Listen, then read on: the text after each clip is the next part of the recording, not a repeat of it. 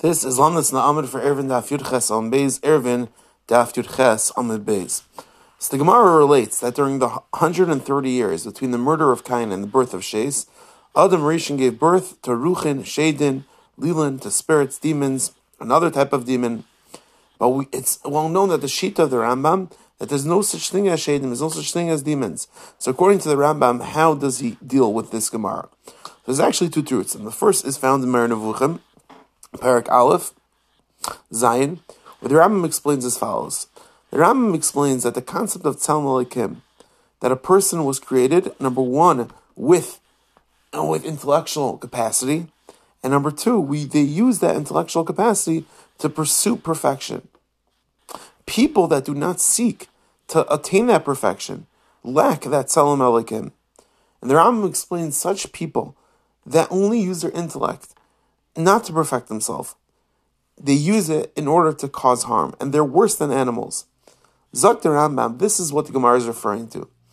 The Rambam is referring to that the people, the, the people and the and the that were born from Adam Arishan, from Cain until Shes, were such type of people.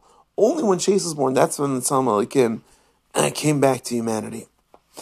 And Rav Avram, who's the son of the Rambam, writes in his Sefer, Maimar Joshua Chazal, that these stories that involve demons really are in some type of prophecy, meaning that, of course, it didn't include some type of communication from HaKadosh Baruch Hu, but it was in a person's mind and was a mindset of the people.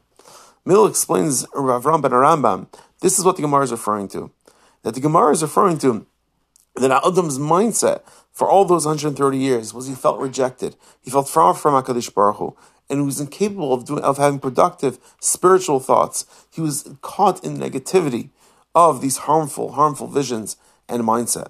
So according to again, we asked the Kash, according to the Rambam, what's what's our Gemara referring to? The Rambam explains that it's referring to the lack of Elokim, where people weren't trying to perfect themselves.